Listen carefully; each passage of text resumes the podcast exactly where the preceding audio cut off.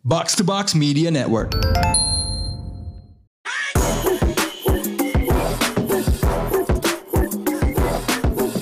What up, what up? You're now listening to the most valuable basketball podcast in Indonesia. Box Out Indonesia. Bersama gue Raditya Alif. Ini Paul ada lagi. Tapi ini episodenya cukup membuat saya nostalgia, Paul. Throwback. Yes sir, throwback to 2018 ini terakhir kali kita rekaman dengan formasi kayak gini nih udah lama banget. Terakhir kali beliau ke sini, I think it was 2022 or one ya udah udah it feels like ages ago. Ladies and gentlemen, ketua paguyuban front seksual Indonesia. Orang baik, pendukung Jokowi.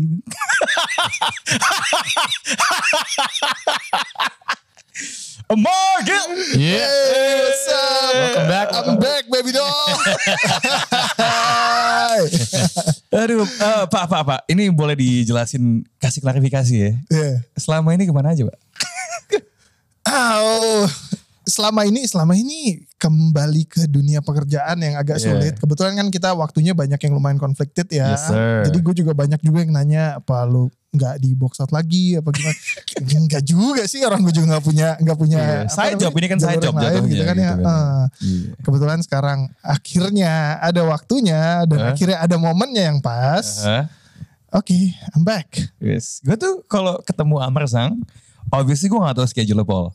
I always meet him at his bar. Kayak jam 9 ke atas gitu kan. Juga nggak nggak nggak nggak perjanjian gitu. Lo tau gak kenapa gak bisa ketemu dia di Karena dia gak, nggak di WIB waktunya.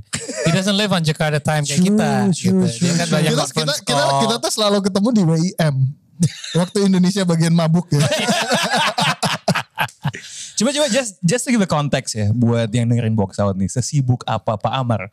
Beberapa kali ketika ketemu di WIM ya di tempat-tempat yang jedak-jeduk atau orang lagi pada having fun segala tuh di rombongannya Pak Amar ini cuma dia yang kadang-kadang di tengah-tengah kesibukannya buka handphone Hmm. ngecek dokumen. so I went to a, uh, gue lupa ya klub di uh, di di di Bali eh Bali di di Bandung yang kayak gudang Oh, masuk iya, rumah iya, tentara iya. Ah, lupa gue namanya tuh. POC, bukan. Ya, Uh, iya iya jadi kayak masuk ke dalam compound angkatan darat or something. Oh iya iya, roots roots. Roots, Oh, right? roots, oke. Oke semua datang, let's say having a, a night out. Bahkan temannya Amar like we're all singing and all that. Tiba-tiba he's just sitting on the table. Buka apa lu kayak pakai pen gitu Iya iya kan? iya iya, pakai pakai S pen gitu. Stylus. Uh, stylus Stylus. stylus. Wah, gila. nah itu lu lagi ngapain sih bisa agak lo jelasin tanpa going itu? Jadi sebenarnya yang tadi dibilang Paul tuh exactly tepat. Ah. Jadi eh, gua kan punya klien yang variatif ya. Ah. Termasuk juga dari segi lokasi. Yang mana ada beberapa dari klien gua, sebagian dari klien gua itu sebenarnya tidak di Indonesia. Uh, yang ada di bagian negara lain dengan waktu yang berbeda, time zone-nya berbeda. Oh. Yang mana ketika gua sama mereka sudah signing engagement letter, di situ nggak disebutkan kalau misalnya bukan jam kerja Indonesia gua nggak bisa kerja. kan nggak kayak gitu kan. Jadi ya mereka expect gua deliver sesuatu di saat mereka membutuhkan. Di saat mereka membutuhkan, di saat gua lagi mabok pun gua harus berusaha menyediakan itu. Jadi bawa tab gitu ya? Yes. Bawa tab. Uh, phone, gue phone pakai pakai Oh, hand- handphone. kebetulan handphone gue yang ini note gitu jadi kayak Ah. bisa gue bisa eh, ya ya ya typing dikit-dikit yang ini bekerja kan? revisi, ya. Yang lo gak lihat pas Adalah- digeser yang ini Bleacher Report gitu. Jadi dia cek statistik. Ngikut basket sih tetap gue yakin Stats. Muse. konstan loh. Pagi-paginya habis deadline-nya dia masih Pasti. gue tuh Selalu. gue tuh selalu punya request ke tim gue Uh, untuk kalau bisa set meeting tuh di atas jam 12 dong. Gitu.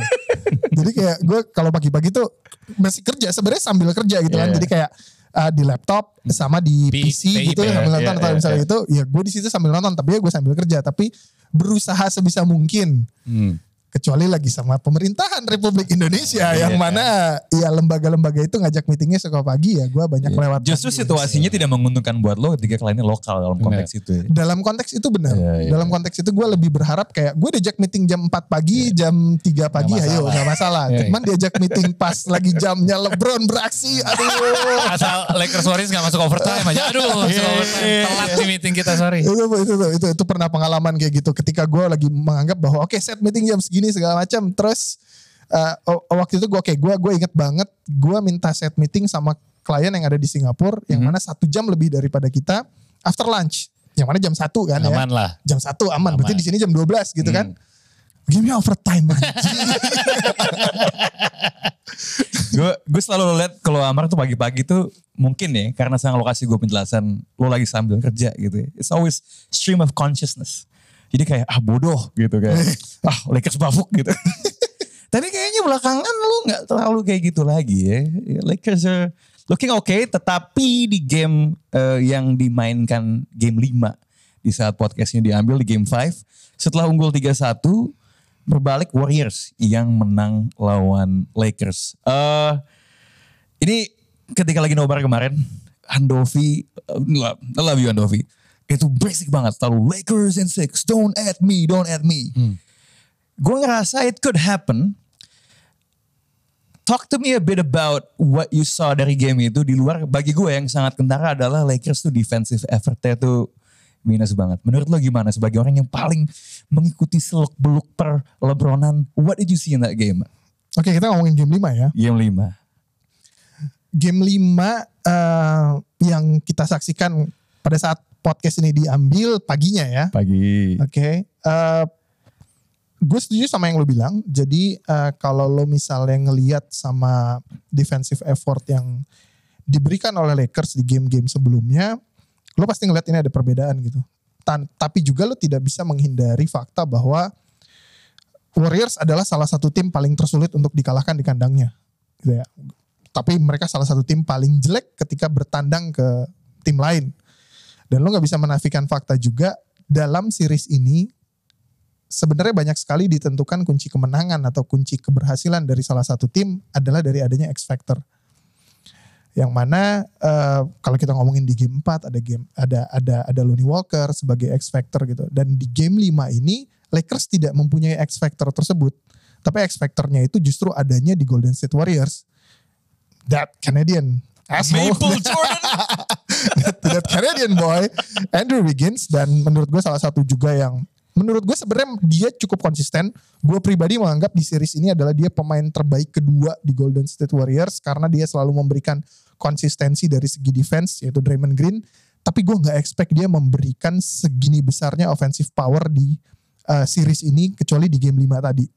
Jadi uh, X factor itu ditambah dengan uh, ketidakmampuan Lakers untuk menjaga ritme apakah dia akan melakukan switching dari setiap kali ada pick and roll atau apa pun Lakers tidak menunjukkan itu dan Lakers juga mengalami quote unquote kebuntuan di dalam offense-nya karena tidak memiliki X factor tersebut.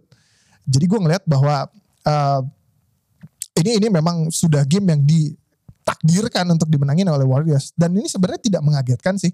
Kalau misalnya lo lihat dari berbagai macam analis gitu termasuk gue sendiri tuh udah menganggap dan gue juga udah udah nge-tweet sebenarnya kayak kayak Golden State Warriors akan defend their home court untuk Hmm. di game 5 ini gitu.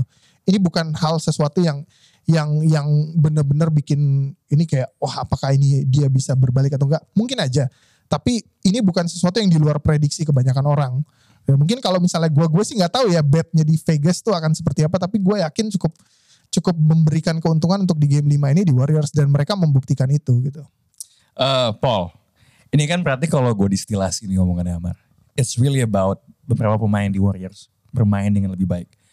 Dan beberapa pemain di Lakers mainnya lebih off. I mean, they're playing back in the bay gitu ya. Tapi di luar itu ada nuance-nuance lain yang lo yang, yang lo perhatiin gak? Bagi gue yang yang agak gue note adalah ini ada korelasinya sama effort Ya. dan sayangnya dia kena gebok di akhir ya. Oke. Anthony Davis di pertandingan ini Ya. lumayan lebih gampang ketarik ke depan dalam situasi pick and roll. Oke. And I think the Lakers, I think Warriors had more points in the paint. Uh, walaupun we expect biasanya melah- menghadapi Lakers karena identitas timnya Lakers yang yang yang mendominasi. That's one nuance. What other things in the game did you observe tadi, Paul? Well, yeah, my observation itu connected to your points ya. Uh, effort and uh, AD ditarik di luar. Um, if you look statistically, kurang lebih it's a wash, you know, like it could have been anyone's game. Tapi if you look at the end score or if you're watching the game, kok terasa jauh gitu. Yeah. setiap kali ngejar terus dijauhin lagi. Uh, the only numbers yang banyak banyak selisihnya adalah rebounding and rebounding goes back to I mean yeah I mean AD did his work on defensively on the boards tapi yang gue lihat dari dari Golden State juga Draymond Green started the game attacking gitu dia eh, dia nggak memikirkan untuk passing dulu dia membuat poin, dia dia mencetak poin pertama kalau nggak salah yang three point. Dari situ it really set the tone um, because when you're attacking you're gonna get rebounds as well karena you're the first to the basket gitu kan. Lo yang lo yang tahu tembakan itu kapan dilepasnya gitu. So I always feel like justru kayak what the Lakers have been doing, the Golden State a little, did a little bit of it to them Okay. gitu. At the same time, it's a scheduled loss kayak kayak Amar bilang like nobody loss. nobody was like gue setuju sama Andovi sih. I, I mean nobody was saying Lakers in five. Uh-huh. Um, and again, home court, both teams very strong at home. Um, Adam Silver needs the revenue. No, I'm just kidding. Uh, but Game 7 kalau gitu. Iya, iya. Game seven terlalu gitu. obvious kalau game seven. Tapi kayak, you know what I mean? And and there's no sense of urgency. I I I would not, I'm not surprised kalau LeBron took the gas, took his foot off the gas karena kalau dia mau gegas pun bukan di game yang ini, di game 6 gitu. Because he, I don't, if dia nggak pasti nggak mau ini ke game 7, but take care of business at home kan. You have to go home anyway. Banyak kan kalau mereka udah main di kandang, a lot of times they don't want to make that trip away. Because even if you win the series away, you still have to fly back home gitu. Sense of urgency double. ya. Yeah, there's just he's been he's not his first rodeo gitu. Kayaknya dia udah tahu gitu ini ya udah gitu. This let them have this one. If I'm not saying he let them win Uh-huh. but the effort wasn't there. Emang emang effortnya nggak di situ. Dan I you know uh, also you can't expect Jordan Poole gitu-gitu yang terus-terusan lay an egg juga kan. Udah udah ada awkward reports of awkwardness in the locker room. You know Golden State for the first time di dalam dynastic run ini mereka punya chemistry problems. But you know also those chemistry problems kalau ada pun they are the team to take care of it gitu. I'm sh- I was quite sure they would take care of it on that end. Selainnya dia mau digebok sama Draymond lagi dan gue yakin dia nggak mau itu ton- tonjokannya keras banget sih Draymond. Swing factors deh. Tadi lo juga sempat ngomong soal faktor X ya. Ini kan faktor X kalau buat Lakers tuh kayak dia bisa muncul dari mana aja, tapi kadang-kadang kayak nggak ketebak. We had the Lonnie Walker game di di game 4. Nah, lo ngelihat game 6 ini, swing factornya tuh apa aja? What pops to mind, Mark? What's gonna happen in home court nih? Satu hal yang, oh ini kayaknya nih bisa kejadian nih. You're not gonna believe kalau gue akan bilang ini sebagai X factor ya. Gue bilang X factornya justru ada di LeBron. Hmm, oke. Karena gue, gue tadi udah coba ini nginget-nginget. Gue pernah gak ya dalam memori gue ketika kita ngomongin soal playoff, Ah, LeBron itu segini quietnya. Oke. Gue ngeliat nih quiet banget loh. Oke dia dia torehan poinnya itu sebenarnya tidak buruk. Selalu di dalam series ini di atas 20 angka. Paling jelek di game 3 21 poin. Tapi gue nggak pernah ngeliat 21 poin sequiet itu. Ada yang bilang dia yang kemarin ini yang belum sebelum gini ya game 4 ya. The worst 27 9 and 8 game ever. Iya kan? Dan lu harus lihat juga defensive effort dia yang parah banget jeleknya. Kayak di game yang kemarin, game 4. Kalau bukan karena Lonnie Walker jadi X factor tersebut, dan misalnya Lakers itu kalah, gue akan put blame-nya itu on LeBron. Karena defensive effort dia sangat jelek. Dia berapa kali kena blow by sama Steph. Dia kena blow by sama sama Clay segala macam. Bahkan di game tadi beberapa kali dia kena kayak kena blow by gitu. Jadi kayak gue gua berharap bahwa seperti tadi yang dibilang sama Paul, ketika LeBron mau nginjekin pedal gasnya dia, game 6 inilah sebenarnya yang menentukan.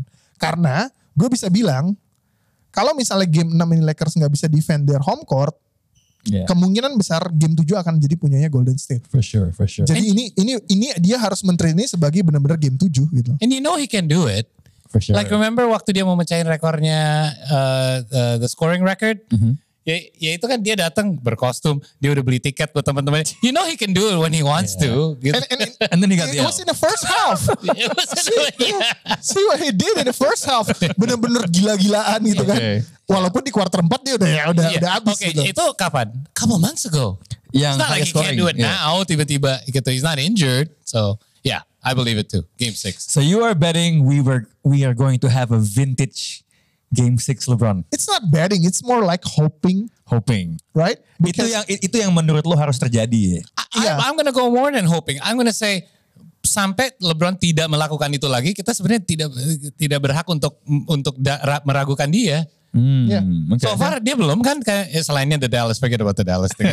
But that was bukan justru sebaliknya bukan karena dia tua tapi karena dia muda. An Jumawa. Jumawa. Right. Yeah. But now since he's been on this kayak winning championships, moving teams, I haven't seen a game yang dia saatnya harus step up, dianya choke gitu. Oke. Not to mention kita belum dapetin clearance yang jelas dari uh, medical Soal timnya AD. soal Eddie. So far sih katanya not concussion, right? Iya, tapi So- itu kan itu kan dari medical timnya Warriors yang dipanggil katanya medical team Warriors juga sempat ada di locker room untuk ngecek, tapi kan dia juga pasti akan dievaluasi dan lain-lain. Kita nggak pernah tahu. Tapi let's say misalnya pun dia main, apakah kita akan mengharapkan AD akan memberikan kontribusi yang sangat besar? Belum lagi kalau misalnya kita mau main mau main apa namanya eh, superstitious Genap dikit, lagi. di game genap dia selalu Iya. butut ya. Jadi kayak Oke, jadi gua harapin kali ini LeBron harus bener-bener nginjek pedal gas dia karena kalau lo lihat sempet gua nggak tahu ya di Draymond tuh ngomongin ini di podcast dia atau apa. Dia ngerasa weird nggak di di per- di awal-awal game di series ini dia ngeliat bahwa gua belum pernah ketika gua lawan LeBron, gua ngeliat LeBron tuh bener-bener jadi co-pilot yang Yeah. cuman eh, nungguin bola, mungkin dia akan nembak, belum lagi three pointnya di series ini sangat jelek bahkan nggak nyampe 25% persentase three point dia. Jadi eh, ya, gua gua akan sangat harapkan attacking yang lebih lebih agresif. Di game 5 ini aja dia nggak ada kelihatan agresif ketika dia berusaha untuk attack. Tapi memang gua nggak tahu ya miraculous atau gimana. Makanya itu yang bikin gua bahwa ini ini quiet banget. Gua nggak merasa kayak LeBron tuh memberikan kontribusi. Tapi ketika gua ngeliat statsnya si bangsat ini udah 21 poin Iya. sih. Dia udah 20 sekian poin, 25, 27 segala macam. Tapi itu nggak nggak impacting. Gak impactful jadi, ya. uh, jadi ketika ketika ketika banyak yang bilang kayak LeBron di usia sekarang bisa memberikan numbers apa yang dia berikan di beberapa tahun lalu, tapi impact yang yang terjadi atas apa yang dia kontribusikan itu tidak sama dengan apa yang pernah dia lakukan di beberapa musim lalu gitu. Ini mungkin obvious kali ya. Kok gue ngerasa, oke lah, LeBron, that's an interesting viewpoint ya. LeBron yang harus step up, dia jadi X Factor. Kalau buat gue tetap, it comes down to AD loh. Eh gue ngerasa when he's like click dialed in defensively, I mean di atas kertas pasti dong. Di Iya atas kertas gini, ketika lo menghadapi tim seperti Golden State Warriors yang mana mereka cenderung untuk memainkan small ball. Kalaupun Aha. ada pemain besar itu hanya untuk melakukan rotasi ketika mereka melakukan pick and roll ataupun melakukan offensive rebound dan defensive rebound. Di, lu mau ngomongin ke analis basket mana pun di ujung dunia semua bakal bilang bahwa Eddie adalah big man terbaik di dalam series ini Ah. ketika lu diberikan title sebagai sesuatu yang terbaik di dalam suatu series, orang akan expect itu menjadi lebih. Jadi menurut gue, it goes without saying kalau misalnya I haven't heard that in a very long time, man. it goes without saying kalau misalnya kita berharap AD sebenarnya memberikan Ah. kontribusi lebih gitu loh. Cuman Oke. Cuman eh, dengan inkonsistensinya dan kita belum tahu apa hasil dari ini dan apakah ini berdampak kepada performance dia di game berikutnya Aha. ya gue akan lebih berharap Edi akan memberikan kontribusi secara defense dengan lebih baik tapi potensi untuk memberikan berbagai macam saluran untuk offense-nya si Lakers ini bisa diberikan oleh banyak sekali pemain lain gitu loh sebenarnya. We've never seen this AD. Dalam arti uh, everyone has big expectations for AD. Tapi kita nggak pernah put him in a in a pressure cooker ngelawan tim yang juara bertahan di mana dia harus jadi the best player four out of seven games. Four out of seven and lately uh, yang lagi viral apa the 2-1-1. So he doesn't have to be the the best player four games, but preferably he should be the best player for four games. So he can take three games off in a seven game series. Ya maksudnya di off tuh kayak kayak James Harden deh kayak lo emang lagi bau aja gitu. Tapi hey next game tiba-tiba lo lagi wangi lagi gitu. So I think it's a lot of big pressure to put on him. To Amar's point about LeBron, whether itu intentional or not, kalau shots no, not going in, emang obviously not intentional gitu. He's trying to shoot his way out of it. Tapi maybe it's not such a bad thing that LeBron is jadinya apa ya? Jadi AD-nya tuh lebih engaged gitu. We haven't seen this AD, jadi kita nggak tahu how is he gonna fold under the pressure. Dengan uh, ini LeBron pun angkat tangan nih, ini lo harus lo nih yang menangin seri ini lawan Golden State gitu. Maybe he can step up. So far he's stepping up kalau nanya gue ya, karena mereka li- masih leading. Walaupun ba- baru kalah, mereka tetap 3-2.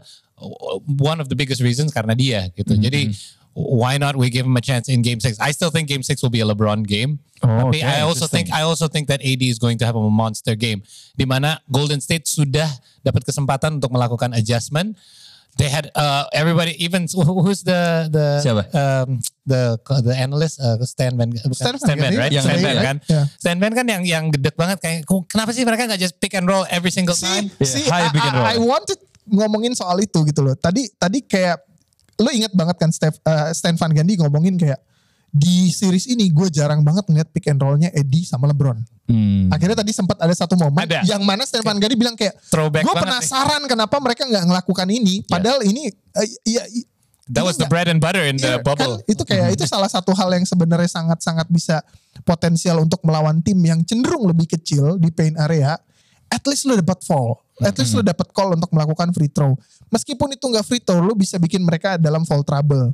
Itu bisa benar-benar mengganggu karena gini, psychologically kalau lo misalnya main basket, lu udah punya tiga fall di dalam first half, lo akan jauh lebih hati-hati. Hati-hati itu kalau lu terjemahkan, lo akan mainnya benar-benar lebih menghindari untuk bisa fall dan lu sebenarnya mainnya jadi lebih slow. Yeah. Kalau lu translate itu beneran itu sebenarnya lo mainnya jadi lebih nggak agresif gitu loh kan. Was-was, Jadi, iya. ya, jadi itu itu sebenarnya harusnya hal-hal yang bisa lo manfaatin banget untuk melawan tim seperti ini yang gue juga penasaran. Darvin Ham apakah nggak mikir sampai ke situ gimana gue nggak ngerti kenapa formula itu yang mana formula itu selalu efektif termasuk ketika lo ngeliat di tahun 2020 ngancurin skema eh, zone defense-nya Miami, Miami itu dengan cara seperti itu kenapa nggak itu di formulasi formulasi itu kenapa nggak dilakukan kembali gitu. That's the big question though. Why? Lakers in six. That's why. kalau di kalau kalau kecepatan udah Lakers in five. itu ada counternya nggak? Does any team menurut lo yang tersisa di di playoff ini punya counter terhadap pick and roll AD sama ini berarti LeBron jadi ball handlernya ya biasanya ya? Ya, AD screener terus dia bisa pop dia bisa roll gitu. ya. Is there any solution in the universe of basketball to that? Let's move on. Let's move on. Gua gua gua nggak. I hope gua- we never have to find that out. Ya. I hope Tapi found tapi gua nggak ngelihat itu akan akan Doncic Wemba enggak. akan berlaku efektif Wembanyama. akan berlaku efektif ketika melaku, ketika melawan Sixers. Harden oh Embiid ya, Embiid ya. Embiid Karena Embiid bisa keluar dan, juga. dan dan PJ Tucker. Oh iya, benar, benar. Dia bisa naik turun naik turun. Oh, you're counting out the Celtics already. Lo sangat high on Sixers ya? Lo dari awal lo you very high on Sixers ya? Jadi gini, gue gue tuh Gimana, punya gue punya satu gue punya satu tulisan, tapi gue nggak nggak gue nggak gue publish gitu ya, nggak gue publish untuk menunjukkan itu karena gue takut jinx. tapi gue gue gue buka sekarang yang di prediksi gue itu tersebut, gue mau masukkan 76ers untuk ada di finals dari East. Alright. I put in Lakers Celtics from the beginning. Karena gua, kita lo isi bracket itu ya yang di NBA.com. Iya. Iya, sama gue juga. I had Lakers Celt- Celtics in bracket. Oke oke. Ini Finals. kita langsung geser ke Sixers sama Celtics saja. Hmm. Gua melihat kondisi sekarang sebenarnya sampai game eh, enamnya eh, Sixers, I had Celtics tuh. Timnya lebih deep. Gue ngerasa ketika semua pemainnya berfungsi sebagai semestinya. Sampai game 5 gitu maksudnya. Iya, iya, iya, iya. five, I, I had Celtics and belum lagi Presiden entah kenapa tuh Sixers tuh ngeliat Celtics kayak big brother gitu loh. Iya, iya, iya. Embiid pun pernah bilang apa namanya? always this is- kick our butts. Yeah, that's not a rivalry gitu. Tapi gue kalau ngeliat Celtics main kayak di game 5, I, I, I can't trust them. Mereka tuh musuh terbesarnya adalah dirinya sendiri. Nah lo ngeliatnya game 6, Mar Celtics nih bakal, eh sorry, karena yang jagoin Celtics lo Paul. Iya. Lo ngeliatnya ada momentum buat Celtics balik or Sixers will close it Nah, out. a- Awalnya gue pikir ya mereka udah pernah di posisi ini juga tahun lalu. Kalau nggak kalau nggak salah di ronde yang sama ya. They were down 3-2.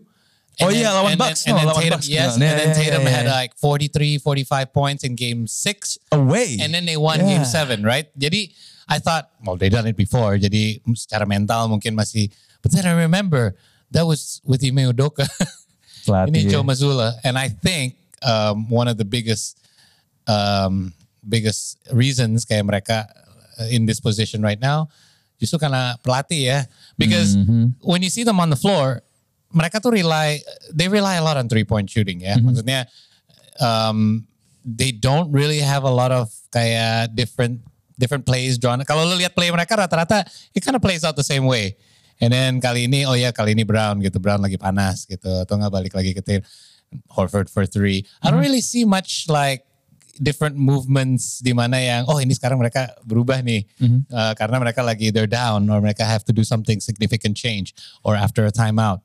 I think that goes back to the coach ya. Gue nggak tahu ya sebenarnya masalahnya sebenarnya apa gitu. But I think uh, I think they got some some work to do on uh, on the off off the court. Oke, ini akan terdengar kayak statement yang aneh ya. I kind of feel like they, this team, this group of five ini ya, Tatum ya, they over rely on their coach. Karena kalau ngelihat situasi-situasi di playoff musim lalu, ya yeah, of course the coach needs the coach gitu kan. Cuman kelihatan banget, oke ketika ada situasi yang buntu butuh That's a good solusi, point. That's gitu a good point. Makanya gue bingung, is it a player problem or is it a Ah, coach problem? Iya, Right? Gitu. Ya kan Kalau- karena if like like you can say Nick Nurse waktu di waktu juara balik lagi ke Raptors. like, you can say oh Nick Nurse saved the Nick Nurse Nick Nurse we did move on. We fired him. Nick Nurse saved the Raptors karena he was able to put in these defensive schemes.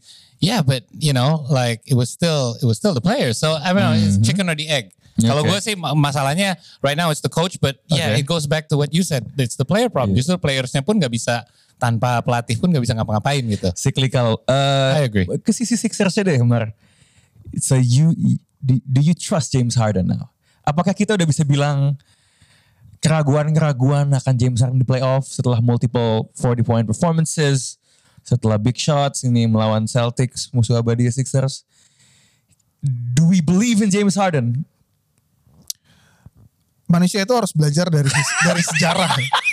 Manusia itu harus belajar dari sejarah. Sejarah mengajarkan kita, lu jangan pernah percaya sama yang namanya James Harden. Gitu ya. Tapi di sisi lain, lu jangan pernah nggak percaya sama James Harden. It's it's it's pretty much kind of unique situation kan. Karena James Harden ya. itu ketika nggak ada bos yang expect Jam- James Harden bisa di satu game 45 poin lagi gitu dia carry timnya tanpa ada Joel Embiid. Eh, game satu ya kalau nggak salah ya. Itu dia dia benar-benar bisa kayak gitu gitu. Tapi menurut gue gini deh, kalau misalnya kita ngomongin 76ers 76ers itu memiliki banyak sekali opsi untuk itu untuk mereka memiliki offensive power ataupun offensive kick yang lebih besar gitu. Lo ngeliat Tyrese Maxey juga lo nggak bisa hindarin itu dari itu salah satu faktornya gitu. Ya eh, juga kalau misalnya kita ngomongin Harris juga nggak bisa juga sebenarnya lo hindarin sebagai salah satu faktor yang bisa bikin mendulang poin walaupun apa yang dia hasilkan sebenarnya nggak sejalan dengan apa yang dia terima gajinya gitu loh. Tapi tapi paling nggak sebenarnya mereka punya banyak sekali opsi dan kalau gue lihat balik lagi yang tadi Paul bilang, gue setuju. Boston Celtics tuh gue nggak ngelihat, gue nggak. Jadi ini posisinya tuh lumayan unik. It's it's a chicken and egg situation.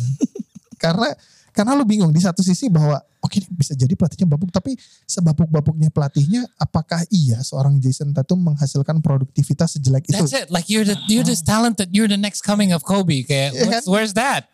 Just take over at the end of the game gitu. Kok nggak ada? Ya makanya jadi kayak jadi kayak tim ini tuh tim ini tuh kalau misalnya lo ini tanpa tanpa ada pertandingan misalnya lo bikin kayak semacam football manager lah ya atau misalnya Ya. kalau gue nggak tahu di NBA tuh ada atau enggak kayak kayak gitu gitu ya. Tapi kalau lo bikin kalkulasi gitu. Lo orang yang suka belajarin stats lo orang belajarin apa namanya uh, performance dia segala macem. Nggak ada manusia di bumi ini yang menurut gua kita nggak usah ngomongin tahun ini yang sebenarnya bilang di tahun 2022 harusnya Golden State yang menang dari Boston Celtics. Mereka kalah segala-galanya, kalah dari segi size, kalah dari segi pilihan talents untuk memproduksi berbagai macam hal untuk kepentingan mereka baik dari segi offense maupun defense dan lain-lain. Tapi kayak Boston Celtics selalu ada sesuatu yang mereka tidak hasilkan yang membuat mereka tuh jadi jadi terbatas gitu loh. Gue nggak tahu apakah ini permasalahan mentalitas, apakah ini permasalahan pelatih. Tapi kalau gue lihat lagi pelatih pelatih sebenarnya kayak kalau lo punya kayak tim tim seperti Boston Celtics ya, lo taruh pelatih yang sebenarnya lumayan mediocre juga harusnya lo akan expect lebih dong sama mereka dengan talent segitunya dengan deep segitunya. Lo ngelihat lo lo punya six man of the year lo punya Malcolm Brogdon di situ lo punya Derek White yang sering kali juga menjadi salah satu X factor gitu loh. Dan eh, dari dari dari berbagai macam faktor itu lo akan melihat melihat bahwa ini men Jamoran aja bilangnya dia dia nggak peduli sama West tapi dia takutnya sama Boston Celtics kan? Nah, tapi kayak apa gitu loh. Apa ketika ketemu tim seperti seperti 76ers yang mana gue bisa bilang Embiidnya nggak 100% lo nggak bisa taking advantage dari itu. Yang mana lo harusnya bener-bener lebih agresif untuk main ke dalam. Tapi kan nggak nggak lo lihat itu juga kejadian kan? Jadi kayak gue gua nggak tahu apa. Itu buat buat gue di game kemarin yang di main di di rumahnya mereka sendiri main di Garden mereka dibantai gila-gilaan begitu menurut gue sih itu memalukan dan bisa jadi itu salah satu mental breakdown yang bikin di game berikutnya juga mereka akan udah losing control. Gue mau, mau nambah dikit. You remember how much I hated Coach Bud kan dulu? What was my biggest problem with Coach No Bud? Adjustment. adjustment. I, yeah, that I think that's what I'm saying juga kayak no nothing like there's no there's no urgency at times when there should be there's no time obviously the timeout thing tapi you know what I mean like I understand itu again uh, going back tapi kan seharusnya pemain bisa kayak Phil Jackson aja dilepas. My team ini kena comeback lo harusnya bisa kuatin mental lo dan yeah, but maybe they're not built like that. Maybe maybe selama ini kan we saw them make it to the finals but it takes a lot of luck juga to get to the finals. And I think Boston had a lot of luck and maybe we're not seeing that. Maybe I wasn't seeing that. Karena sekarang gue benar-benar kayak gue bukan underestimate Sixers tapi ternyata Celtics seandainya mereka bisa sebagus tahun lalu pun everyone else has caught up when I say everyone else I mean Miami Heat is looking better than ever now and Sixers dan Sixers ternyata kalau kalau gue boleh nambah tentang Harden it's not that I don't trust Harden um, ya benar dulu we never trusted Harden but Harden maybe he was always supposed to be a good number two. We've Nah. never seen him as a number two. Yeah. We've seen him berdua sama Westbrook itu dia number one-nya. Di Brooklyn, he wasn't number two, he was number three. He was number three. Right, And- and technically, OKC also. Yeah, yeah, right. Di OKC kan waktu di Yeah. awal-awal dia juga He was jadi number six man. four, number six. Yeah. ya. Kalau di sini dia number two, The number two itu it takes all the pressure off him. So when he misses, when he takes those games yang tiba-tiba he goes like I don't know, like 11 for 30, it's okay because then there's Joel Embiid. Mm-hmm. But then there's those games when he has this James Harden moments yang wow ini nih kenapa kita ada dia. So that is a perfect number two if you really think about it. Ya, tapi kalau kita ngomongin luck ya, gue gua gua following up tadi apa yang disampaikan sama Paul ya. Kalau kita ngomongin luck, ketika lo ngomongin tim yang eh, dianggap memiliki potensi untuk masuk ke finals atau bahkan menjadi juara, Boston Celtics tuh menurut gue punya salah satu luck terbesar karena mereka bisa dibilang practically mereka adalah tim yang paling healthy Oke. karena mereka nggak punya isu sama health sama sekali. ya. gitu loh. Mereka nggak punya isu sama pemain yang prone sama injury atau gimana. M- Mereka mereka sangat sehat, tim mereka komplit, mereka bisa melakukan berbagai macam hal. Di mana yang tadi mereka harusnya bisa mengeksploitasi ketidakhadiran Joel Embiid ataupun ketidakoptimalan Joel Embiid karena abis cedera. Karena abis cedera itu lo jangan salah, abis cedera itu orang kadang-kadang melihat bahwa ini dia dia belum main gitu segala macam. Tapi mentality orang abis cedera itu beda karena dia punya kekhawatiran untuk hal itu terjadi lagi di dia jadi dia mungkin akan lebih ngerem atau dia jadi lebih gimana. Makanya lo nggak akan di dalam series ini at least ya dari awal kan juga kita nggak ngeliat monster Embiid yang mana itu True. membuat dia menjadi MVP gitu loh. Jadi lo nggak eksploitasi itu. Lo goblok banget. Lo punya kemenangan dari segalanya.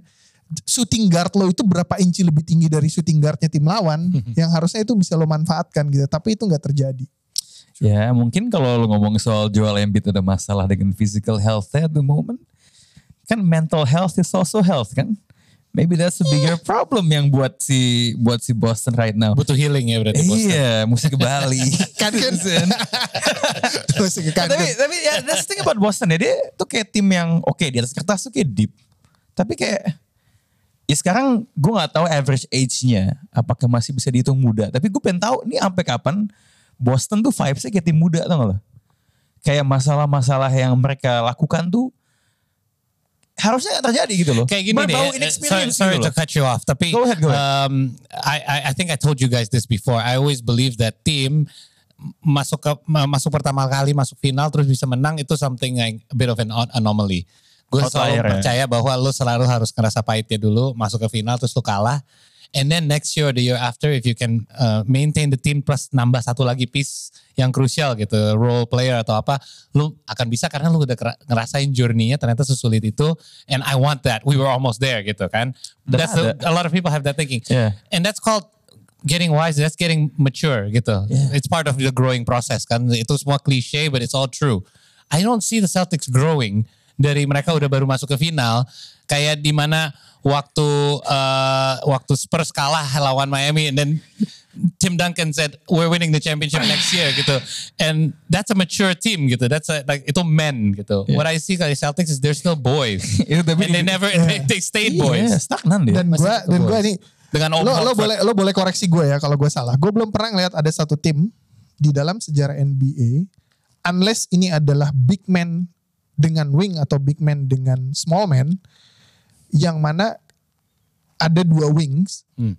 yang harusnya punya posisi yang cukup kuat sama-sama mereka itu bisa benar-benar thrive buat di buat di NBA-nya gitu loh. Jadi di di apa namanya di playoff apalagi masuk ke final. Poin gue adalah buat bilang kecuali lo punya definitive leader di tim lo, perpaduan Tatum sama Brown ini bukan hal yang sebenarnya formulasi yang pernah terjadi untuk menghasilkan kesuksesan. Kalau lo ngomong, oh ada kok wings yang, eh, let's say quote unquote wings ya yang pernah berhasil, lo lihat aja Michael Jordan sama Scottie Iya, Pippen. iya, iya. Tapi Michael Jordan adalah definitive leader. Sedangkan Boston Celtics nggak punya definitive leader. Makanya mereka itu pakai istilah-istilah kayak segala macam uh, locker room leader, ada Marcus Smart gitu lah, veteran leader. Oh, ini di subkategori Ada- semua iya, ya? iya, semuanya di subkategori. Tapi tim ini tuh nggak pernah punya kayak oke definitive leadernya itu siapa yang akan take over, siapa yang akan mereka benar-benar ngambil kayak tadi Paul bilang kalau pelatih gue busuk segala macam gue akan ambil. Gue rasa kalau misalnya orang seperti Michael Jordan ada di posisi Jason Tatum, gue nggak peduli apa yang dibikin Iya sama sih. pelatih gue, gue benar-benar akan ngambil keputusan. Gue harus gila-gilaan, gue harus penetrasi, gue harus ngabisin karena kalau gue penetrasi juga terbukti kok selama ini selalu efektif. Jadi Kawhi sama Paul George juga nggak- nggak ada definitive leader. Emang lo pernah lihat ada kesuksesan mereka? kesuksesan mereka apa ya? Okay, so uh, obviously Sikat, Philly, sikat. Philly, three two. So Uh-huh. game six, I guess. Menurut lo? I- I'm gonna go with Philly. Philly. I'm gonna go. In- in As, as I mentioned kan gue gue juga naruh Philly untuk masuk ke finals ya. Jadi Oke. gue akan akan milih Philadelphia apalagi mainnya di game 6 di di Philly. Okay. Pilihan amannya is to go with Philly. They have the momentum. Okay. Masalah mental block yang kayaknya kok begini ya. Like like Boston main di Garden kemarin tuh meltdown ya. Yeah. But I still I do think kalau they they fire on all cylinders Boston harusnya and they've shown kalau mereka bisa menang sebenarnya main di Philly. So I'm gonna stick to, You're gonna stick to uh, Celtics. I'm gonna stick to Celtics. Okay. Good. I, I don't know. Lo- lo kenapa? ada satu yang kita belum bahas. Apa Soalnya uh, ngomong-ngomong mengenai sejarah, sejarah sejarah juga mengajarkan kita bahwa kita seharusnya tidak percaya sama Doc Rivers. Rotasi yang aneh akan muncul lagi nih. Dengan lead 3-2 itu sangat tidak aman ya untuk seorang Iya. Doc Rivers. So, uh, ya, I think I'm gonna stick with the Celtics karena kalau uh, again Philly semuanya clicking on all cylinders in Game 5 ya. Okay. Maksudnya uh, I expect Boston to play much better di Game 6. I say this goes to 7. Dan gue tetap Celtics. Kalau seandainya seven, lo tetap Sixers. That means they have to win the game seven main di Boston. Nah, Sixers, uh, that's tight man. Ini, Sixers. I like this. ini saham Harden sama saham Embiid. I like this. Soalnya pilihan kita beda dan this anything can happen in this series. Yeah, true. And I love Al Horford. Ah. Tapi But lo nggak akan punya kalau lo ngomongin game 7, kalau gue jadi Embiid, besok kaki gue patah juga gue akan main setengah mati di game 7 itu. Meskipun gue nggak akan main di conference finals ya, tapi itu orang pasti akan gila-gilaan ya. dan nggak ada. Siapa? Lo lo mau siapa? Lo mau naruh siapa yang bisa hentiin Embiid? Ya, Yeah. I think here's the thing yang that's going. Embiid tuh sampai mau kapan ketemu am- sampai dia umur kapan dengan Horford semakin tua. Nickname Horford tapi Ya, sekarang ba- bapaknya Embiid ya. Embiid Slayer lah punya Embiid. okay, let's shift to the other series in the East. Ini Heat sama Knicks. Situasi jadi 3-2 ya. Dari 3-1 jadi 3-2. Eh gue nonton sebagian karena ini ini biasanya jadi game yang lebih pagi. kan. Pagi banget. gue nonton sebagian, oh nih ini, oh nih bounce back game nih buat eh, Knicks. Sebelum gue nonton Warriors, oh kok kekejar dikit ya, I didn't watch it gitu kan. Terus eh gue lihat Brunson had an amazing game.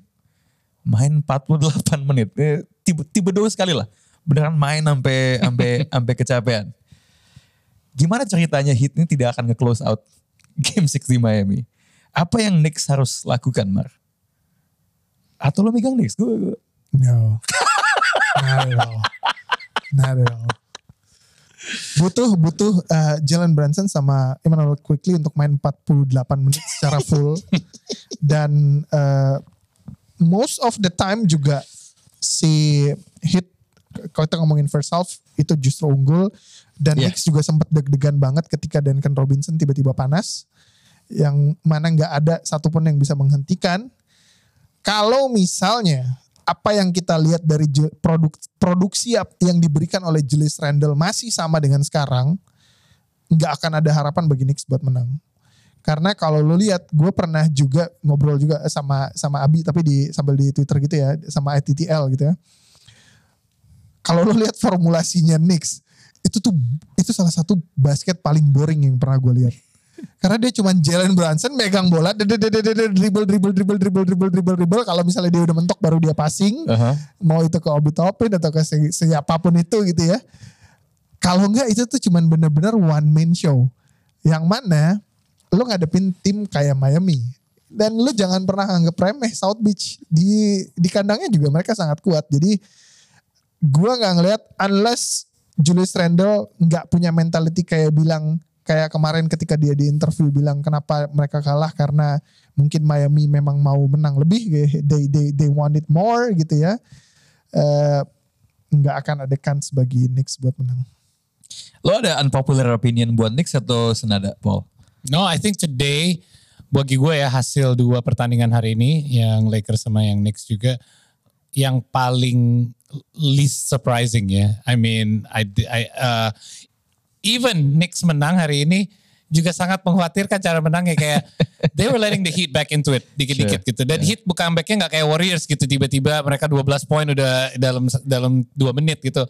Mereka diam-diam kayak wah udah single digit lagi nih. Dari single digit dari 7 tiba-tiba ke 5, 5 ke 3 lagi. And it was all on these things that were effort plays juga ya. Maksudnya typical Miami style lah. Uh, first to the ball. It's a it's a Kyle Lowry, a timely Kyle Lowry three, the the worst yet also one of the best three point shooter at the right time gitu ya hal kayak gitu kan. Uh, Duncan Robinson Mitch, uh, Mitchell Robinson for New York. Dia di di apa ya hack a Mitch ya berarti kalau dia ya kena kena uh, strategi hack a Mitch. And he hit like 75% of those free throws like he went three or four from the line straight gitu. Hal kayak gitu kan anom- anomali sebenarnya. Those those strategies generally do work gitu. So I think they escape but I thought they they might karena sama seperti kayak Warriors they had their backs against the wall yeah we're gonna survive for one more game unfortunately they're gonna survive only for one more One game, game, Knicks ini tuh somehow mengingatkan gua. Gua nggak bilang sama ya, tapi somehow ketika karena ketika gua waktu itu pernah nonton dan gue sekarang nonton lagi kok kayak agak-agak sama kayak apa ya? Oh iya kayak ini. Itu tuh somehow ngingetin gua sama Philly 2021. Yang mana sangat rely on Allen Iverson dan Oh kita- 2001 ya? 2001, sorry 2001. 2001 itu benar-benar rely on Iverson. Yang mana setelah lo pikir-pikir lagi dan gua dalemin lagi, man, Jalen Brunson bukan Allen Iverson. For sure. dan, dan gak akan mungkin dia bisa ngebawa tim ini ke final sendiri ya. ya RJ Barrett bukan Eric Snow Uh, that's a huge testament buat AI sebenarnya. Bisa sampai nyolong satu game ya. Wow. Gila loh itu. Bisa sampai final. Iya, crazy crazy. Gila. Um, lo ngomong kata anomali tadi Paul ya. Hmm. I mean we've seen this before ya. Bagi gue Miami Heat tuh, I mean oke Jimmy Butler pemain yang level naik ketika playoff, right? And it kind of seems lah, lah kok bisa gitu loh. Walaupun dia sudah pernah lakukan itu, ketika lo ngeliat beda di regular season dan di postseason, it still feels a bit magical gitu. Lo ngerasa satu tim Miami itu seperti itu gak sih? Dalam artian ini series lawan Knicks nih. Ya. Rebounding. Knicks are a very good team at doing that. Dominated by Miami. Effort. Three point shooting. Oke lah. Lo bilang tadi Duncan Robinson wangi gitu ya. In the regular season, they're one of the worst three point. Kayak gue tuh kayak kok bisa gitu. What's the difference? What's the Yeah. difference between regular season and a playoff Is- series? is- apakah semuanya punya tombol gitu? What, what, what's different? I'm asking. Yeah. Coaching, right? Oh, coaching. Jadi coachingnya lebih intens. Situasi We gitu, always, skema. Kita selalu puji-puji. Eric Spoelstra dan coaching changes, coaching adjustments jauh lebih uh, impactful di uh, sebuah seri dibandingkan regular season. What are you gonna adjust to the next game? Ya besok kita main tim yang beda gitu. Uh-huh. Um, somebody pointed this out. Gue lupa di podcast mana, uh, di show mana. Somebody point, pointed out how genius uh, Spo is. Di mana masih ada tiga, misalnya 33 detik gitu contohnya. Gitu. He changed his defensive scheme to force um, New York into a quick. Jadi mereka bisa uh, dia mem- uh, merubah defensive skemanya khusus untuk memblokir New York supaya bisa dapetin uh, two, two, apa tuh uh, two, two plays at the end of the game. Uh, two for one. Two for one. Yeah. Sorry. Yes. So. uh, I, you wouldn't notice something. I didn't notice something like that gitu until I heard it later, and then I, I rewatched the, the clip. I'm like, you're right gitu. Padahal hal itu penting gak sih? You could say mungkin menghasilkan point atau atau mendapat defensive stop. Tapi it's those kind of things that you ask like what's the difference sih? Why did the players seem better? I think it's because of the coach. Ya emang gue bingung siapa sih yang masih bilang LeBron tuh gak pernah main sama pelatih bagus ya. siapa sih yang ngomong kayak gitu? Siapa ya? I mean, at, at that time, at that time, he was a rookie. musim pertamanya banget. Ya. Ya, musim keduanya sih gacor men. Ya makanya Tidak juara. Kan musim kedua, musim ketiga juara. Terima kan? kasih Spolstra. Iya. For LeBron's first ring. Oke. Eh, balik ke ada sisa satu series lagi nih yang belum dibahas. Nuggets sama Suns. Ini prediksi ya Paul yang kayaknya lebih benar ya. I thought it would be a bit quicker. Uh, now it's 3-2. Going back to Phoenix. Ya. Gue sempat lihat eh, tweet lo eh, mengomentari wanginya Devin Booker. Ya bahwa ini karena gravitasi buat KD. Ini series di mana kedua tim eh, menangnya ketika di home. So apakah presiden ini bakal berlanjut menurut lo di game 6 di uh, di Phoenix Mar? Did you trust? Di wangi banget. Masa KD bakal struggle lagi main di home? You gotta get a performance from Landry Shamet, no? Iya, No? iya. Bubble Jordan? Justru, Eh, Bubble justru itu itu tau gak sih yang yang yang bikin gua series ini sih series ini tuh unik banget ya buat gua. Hah? Karena sebenarnya kalau kita ngomongin eh, identitas, Phoenix tuh bukan tim dengan identitas identitas defensif yang baik gitu ya. Ya. Kayak apalagi kalau lo berhadapan sama center anomali seperti Jokic yang dia dia apa sih sebenarnya posisinya gitu ya? Dia dia dia nggak dia nggak nggak ada di satu tempat terus menerus gitu nggak terlalu main post dan lain-lain. Jadi dan dan dan terlepas dari itu firepowernya Nuggets ini terlalu besar. Mhm. kalau lo ngomongin kalau kalau gue ditanya sekarang sisa remaining tim yang ada di NBA dengan bench paling dalam siapa dengan tim yang mempunyai kedalaman paling bagus itu siapa? Buat gue Denver Nuggets. Hmm. firepower mereka tuh terlalu besar. Mereka tuh bisa menghasilkan banyak sekali eh, pemain-pemain yang baik diduga maupun tidak diduga akan memberikan kontribusi yang sangat besar gitu loh. Jadi em, dengan dengan hal tersebut sebenarnya harusnya menurut gua Denver bisa rep ini dengan dengan lebih cepat gitu ya. Not to mention kontribusi yang sangat minim yang diberikan sama DeAndre Ayton yang itu bisa dieksploitasi gila-gilaan juga sebenarnya sama Denver Nuggets gitu loh. Tapi somehow eh, memang kalau dilihat patternnya selalu tim yang ada di eh, home court memiliki home court advantage itu bermain lebih baik dalam hal ini dalam series ini gitu ya. Jadi gua sih mengharapkan secara pribadi gua mengharapkan bahwa game ini akan berdarah-darah sampai game 7 bikin siapa pun pemenangnya akan Kecapean. kecapean setengah mati untuk menghadapi yang tidak mau gue sebut di arah satunya lagi itu. Is, is Chris Paul gonna play in game 6 Paul? Masih masih day to day ya kelihatannya. Yeah, I mean Chris Paul juga will, will how how significant will his Do return? you think they play better with Chris Paul or not? I think uh, leading up to the when he got injured, dia udah mulai lebih mulai lebih bagus. Udah mulai tune up. ya? Udah lebih bagus. Eh, Biasa ya Chris Paul pas udah mulai lebih bagus, injured. Will his return will his return be significant? I, I don't think significant enough for them to win the series, Mm-hmm. tapi significant enough perhaps to stretch it out. Like I said, it's going to be a long series, not because of Phoenix, tapi karena seri lawan Denver selalu stretched out and long. Gak sih? There's two overtimes. There's is a game seven. It's always like that with with the Denver Nuggets, um, Yeah, just yeah. because they just they all this time. Yeah, of course. Tahun-tahun sebelumnya nggak pernah sesehat sekarang ya. Yeah. So, but I still haven't seen them close out, go for the kill gitu. I like Denver. I think Denver is very talented. I think they're very deep. I think they are um, they're very healthy right now. Tapi at the same time, I haven't seen them like with that killer instinct yang bisa go for the kill uh, saat mereka udah leading jauh pun. You know what I mean? They they tend to just let teams back into the series. Masih baik itu ya. belum belum berubah. Gue belum lihat itu berubah. Yeah. Uh, so I got a question follow up then kalau gitu Go go go. lo kalau jadi mungkin lo gak akan jawab. Lo kalau jadi Lakers mending ketemu Denver atau ketemu Phoenix? Gua mending ketemu Phoenix actually. Really? Yeah, because kalau oke pastinya As a Laker fan ya maksudnya lebih Well, I'm- takut lebih takut ketemu uh, Denver berarti. Oke, eh kalau ketemu Phoenix, oke lah, oke lah, apa namanya, eh, dia punya dua skor yang yang luar biasa. But calling cardnya Lakers tuh is their defense. They are really good in slowing things down. Nah, emang Oke. emang emang KD is is is is is undefendable gitu ya. Um, Booker pun juga wangi gitu. But I just think the totality of defense Lakers tuh they will like facing apa namanya uh, Phoenix, better. Oke. Ya. Lo bisa jawab nggak? gue gua gua akan jawab gue akan jawab makanya gue tuh berharap series ini sampai ke game 7 dan gue berharap juga sebenarnya kalau gue mau cepet gue berharap Chris Paul main ya karena Ah. karena kalau dengan adjustment itu harusnya Denver Ah. bisa bungkus ini gue gue akan berharap ketemunya justru Nuggets makanya gue gue rooting for Nuggets Same. I gue see. akan berharap ketemu Kenapa tuh? Kenapa?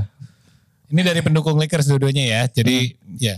ya Kevin Durant Oh ketakutan akan KD. Thank you.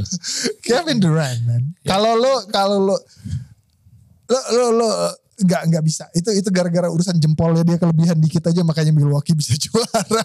I, I, I put myself in in I always kita biasalah kalau kita jadi uh, suka sebuah tim, kita mendukung sebuah tim, we put ourselves in their shoes sometimes. Of course. I'm more scared to face Kevin Durant. There's a, ada ada sebuah kepercayaan bahwa when it when it comes to uh, it comes to a certain point, lo nggak usah banding bandingin terlalu banyak atau overthinking. Ujung-ujungnya just compare the best players on each team, and those are likely the players that are gonna give you that extra edge gitu. Yeah. I believe against Denver, the uh, Lakers not only have uh, the best player, or maybe even two, yeah, arguably lah, okay, Yeah, in certain in certain certain aspects. Tapi against Phoenix, I'm not Dan sure. dan dari yang udah-udah juga em, meskipun lo nggak bisa bilang ini definitif ya, tapi yang udah-udah Anthony Davis selalu memberikan performance yang lebih baik untuk slowing down Nikola Jokic, Jokic. Karena Anthony Davis juga tipikal orang yang Nikola mau tarik itu keluar, mau main di dalam dia masih bisa gitu loh. Yes. Ini ini adalah sebenarnya nightmare harusnya ya, maksudnya nightmare matchup buat Nikola ketika ketemu orang seperti Anthony Davis yang lo bisa kocok-kocok ke mana pun, mau lo bawa keluar, mau lo bawa ke dalam, dan ketika mereka mau interior passing, Lakers punya banyak tangan-tangan untuk misalnya benar-benar mengganggu uh, sirkulasi bolanya bisa jadi lebih terhambat. Oke, Interesting, interesting, interesting. Oke, oke. Eh, lastly kita pindah untuk ngomongin soal all NBA team yang udah diumumkan. Coba let me open Twitter. Apa ini? All NBA. Oh, LB, all NBA. Yes, second team, first team. Coba gue buka. Uh, Oke, ini dari Shams nih. First All NBA team. Shea Gilgis Alexander, Luka Doncic, Joel Embiid, Jason Tatum, Giannis. Siapa yang menurut lo kena? Is there anyone snubbed? Atau harusnya ada di situ tapi tidak ada? Nah, I, I, I think think, it's I, solid. think I, I can live with This that. is solid I think. I can live with that. I don't see any problem. Kalau kalau seandainya posisinya nggak dibatasin dan dibagi ya obviously gue akan naruh Jokic di situ tapi I think it is what it is. Uh, Shea Gilgis over nah nah I think it's good. Gue mau bilang over Steph tapi enggak deh gue masih Shea. Gue masih Shea. Iya, in terms of Regular consistency, kalau Yeah. kalau ngomongin regular season, uh, iya. Okay, second team Steph Curry, Donovan Mitchell, Jalen Brown, Nikola Jokic, Jimmy Butler. Siapa yang menurut lo harusnya ada di situ tetapi tapi tidak ada? Second team. Gue akan taruh LeBron di atas Jimmy Butler. Oke. Nah, nah, nah, nah. Eh, mungkin karena gue yang ngomong, jadi orang mikirnya kayak ah, anjing lu bi- bi- bias banget. Sebenarnya kalau lo pikir-pikir juga, Regular season kan ya. tadi juga kita udah ngomongin ya regular Iya. season tuh ya ya sebenarnya Jimmy Butler ya nggak terlalu memberikan kontribusi luar biasa untuk lo bilang ada di second team ya jadi mungkin aja ini votingnya masih ada di saat-saat ini jadi ada recency bias biasalah Mhm. para prisoners of the moment Yeah. Jadi ngelihatnya Jimmy Butler Third team, Damian Lillard, Darren Fox, LeBron James, Julius Randle, Demantas Sabonis. Anyone yang harusnya ada di situ? Third team nih udah. ya gue ada I, I have a little bit problem with that Siapa tuh? buat gua buat gua meskipun dengan eh, kontroversi yang dia timbulkan buat gue Jamoran harusnya ada di situ Hmm, di atas Dame ini hukuman NBA nih ya, voters yang lihat. mungkin ya Iya. mungkin ya tapi terlepas dari regular season dia juga sempat ada inaktif karena cedera ataupun karena apa tapi buat gua eh, kontribusinya lo lo menurut gua Ah. agak aneh ketika di All NBA team ada tim terbaik nomor dua di barat itu salah satu pemainnya tidak masuk ke dalam susunan pemain tersebut buat True, gue it's, it's- true. it's agak aneh. So who's out? Dame? Dame. Dame, Me Dame. too. I, would, For I, sure. would, I, I thought yang yang sedikit ini Dame. Iya, Dame dan Dame yang dinonaktifkan di akhir musim karena timnya mentok. Sebentar ya. Ah, ini juga ada All NBA Defensive Team. Hmm. Let's see who gets the cut. First team, All Defensive. Alex Caruso, Drew Holiday, Jaren Jackson Jr., Brooke Lopez, Evan Mobley. Yeah. I think it's I think it's pretty fair lah. ya. Be- overall. be- no, no, no. Who else? Lo, lo, lo mau naikin? Bam? Missing? Bam di second team. Enggak, karena Bam eh, juga mungkin akan akan itu sama Brook Lopez kan ya. Dan Iya, ada clash. ada Jaren Jackson ya. Mhm. Te- buat gua, AD harus ada nggak di sini? buat gua kalau lo ngomongin regular season dan lo bisa lihat statsnya ya. Buat gua harusnya yang ada di situ instead of Evan Mobley itu Giannis. Dan Oh, iya, lucunya sure. lagi Giannis bahkan gak masuk ke dalam. Nggak masuk. Yeah. Nggak masuk sama sekali second team. Buat gue itu gila. Jadi lu sepakat dengan gambar the disrespect. Karena- I'm coming. Oh, oh iya dia I'm dia, dia coming. itu ya. Dia Ya, ngerti ya, itu. ya. Ya, ya. Ya cu. Evan Mobley justru eh abis sih yang lebih punya statsnya ya. Tapi dari apa yang gue lihat. Lagi-lagi ya. Ini kan sebenarnya penghargaan regular season. Tapi dari apa yang gue ngeliat. Bagaimana dia di out muscle. Terus-terusan sama siapa main next tuh Mitchell Mitchell Robinson. Robinson. ya. Um, ya he needs to get into the weight room sih buat gue. Giannis for sure. Ya, ya, I mean Evan Mobley juga bagus buat gue, tapi lo lo ngambil dia di atas Giannis untuk jadi first team, I don't know. I'm Brook Lopez, better defender than Giannis. Uh, eh, iya. different- Ya, I mean, I mean, different kalau type of di- defender. Karena kan posisi ya, Lebih- karena iya, posisi ya, karena iya, kan karena kan kayak posisi center dan Brook Lopez itu salah satu salah Iya. satu uh, rim protector terbaik di NBA. Bahkan kalau nggak salah untuk defensive player of the year dia urutan nomor dua kan. Yeah, Pilihan. that's top three. Ya, ya. Yeah. Ya Brook Lopez banyak membantu Giannis sehingga Giannis bisa di help situation. Ah, maybe that's why. Kecuali lawan Jim Butler. Harusnya nih karena Jimmy Butler, Drew Holiday hilang dari sini I think. Oke, second teamnya ada Bam Adebayo, OG, Ananobi, Raptors, Dylan Brooks, yang konon katanya bakal main di Indonesia musim depan, Draymond Green, and Derek White. Anyone who's being disrespected nggak ada di second team? I think I'm good with that. Kecuali kalau misalnya dengan dengan logika tadi di mana gue akan naruh Giannis, berarti kan Evan Giannis Mobley harusnya- akan, iya, turun, Evan Mobley kan turun, akan gue turun. turunin. Gue akan masukin Evan Mobley di So situ. Mungkin gue akan menggantikan dia dengan um, I don't know, I don't know is good. I mean, siapa lagi coba tadi? It's uh, Bam. OG, Dylan, Draymond Green, Derek White. Ah, oke, Ananobi gue akan. Anobi. I didn't watch the Raptors enough musim ini. Yeah, I don't know, and I, I don't even mind. It- it- but but but kalau buat OG, is it not his best defensive season? I just think I just think that Atau just the record and all as, that? as, as a Raptors fan, I feel like he could uh, he could do so much more. I see. He could be so much more. Okay. He's just penting not- kalau kalau ngomongin sedikit ngomongin Raptors gitu ya, yang gue harapin bisa step up defensively juga sebenarnya Scotty Barnes. Dia punya dia punya semuanya. Dia punya dia punya atletisme, dia punya dia punya postur, dia punya Length. agilitas, uh, length, terus juga apa namanya? Dia tuh apa uh, lateral move-nya tuh bagus banget sebenarnya. Harusnya dia bisa lebih. Harusnya dia bisa membe- memberikan baik itu produksi dari segi offense maupun kemampuan dari segi defense lebih dari itu. I say that about all the Raptors Okay. actually. Oke. Ya ya ya ya. Anyway, gue mau nambahin, gue mau kebalik ke kayak yang tadi yang Lakers sama Suns Nuggets ya. Gue ngerasa at least Nuggets tuh lebih kelihatan ada poise-nya dibandingin dulu. So that's why I think they're gonna be a tougher opposition kalau buat LA kali ini. You're going with the ini ya top pemain topnya one to pemain yang lebih menakutkan buat lo is Durant gitu ya. Be- the best player of the series. Okay. The be- I'm going with that theory. Okay, I'm I'm I'm gonna stick to the best team kalau gitu. Anyway, this is Box Out and we are out.